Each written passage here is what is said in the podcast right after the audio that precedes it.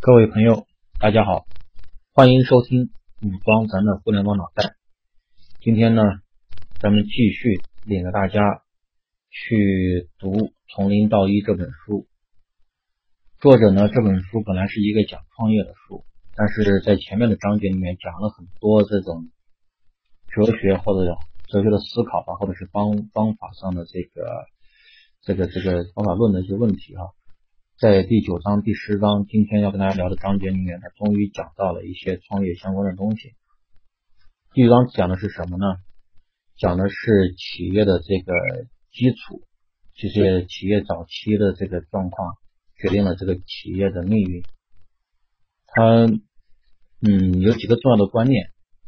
第一个是创始这个团队，创始团队呢，能力和才华要互补，这是其一。其二呢，创始人之间他们合作的默契程度也同样重要，所以说他认为创始人在开始创业之前，大家应该有一定的交情，这是第一个事儿。第二个事儿呢，公司的所有权、经营权和控制权分离，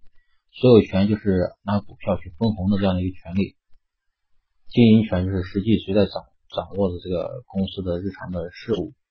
控制权呢是说就是说董事会吧，在对公司的一些重大的决策和方向有这样的一个控制权，他认为这几个权利要分离，然后呢要把握好彼此之间的这个互动。嗯，再往后呢，他讲到了这个员工的激励的问题。那作为一个创业公司啊，初创公司，其实更重要的是给员工一个设置一个良好的股权激励。然后把这个公司呢变成大家的共同创业的这样的一个事业，然后这个是他在第九章给咱们聊的一些主要的观念。第十章标题是打造帮派文化，他打造帮派文化，作者彼得蒂尔在打在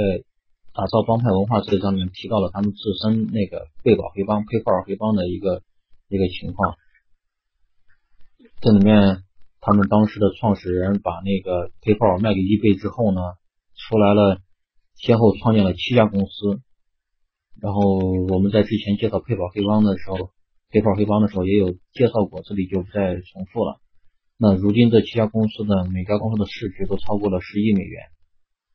那为什么从他们这个团队里面出来的人，每个人都做的这么出色呢？这就是当时他建立团队。并且打造这个团队文化所起的一个效果。那他当时招这个团队的时候，很重要的一点就是说，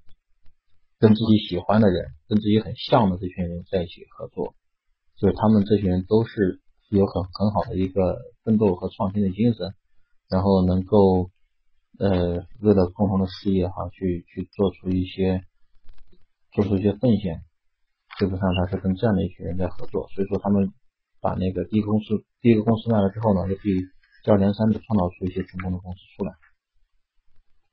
他认为初创公司要吸引人才，要吸引当然要用最最小的代价吸引最尽可能优秀的人才。那有两个有两个可以考虑的一个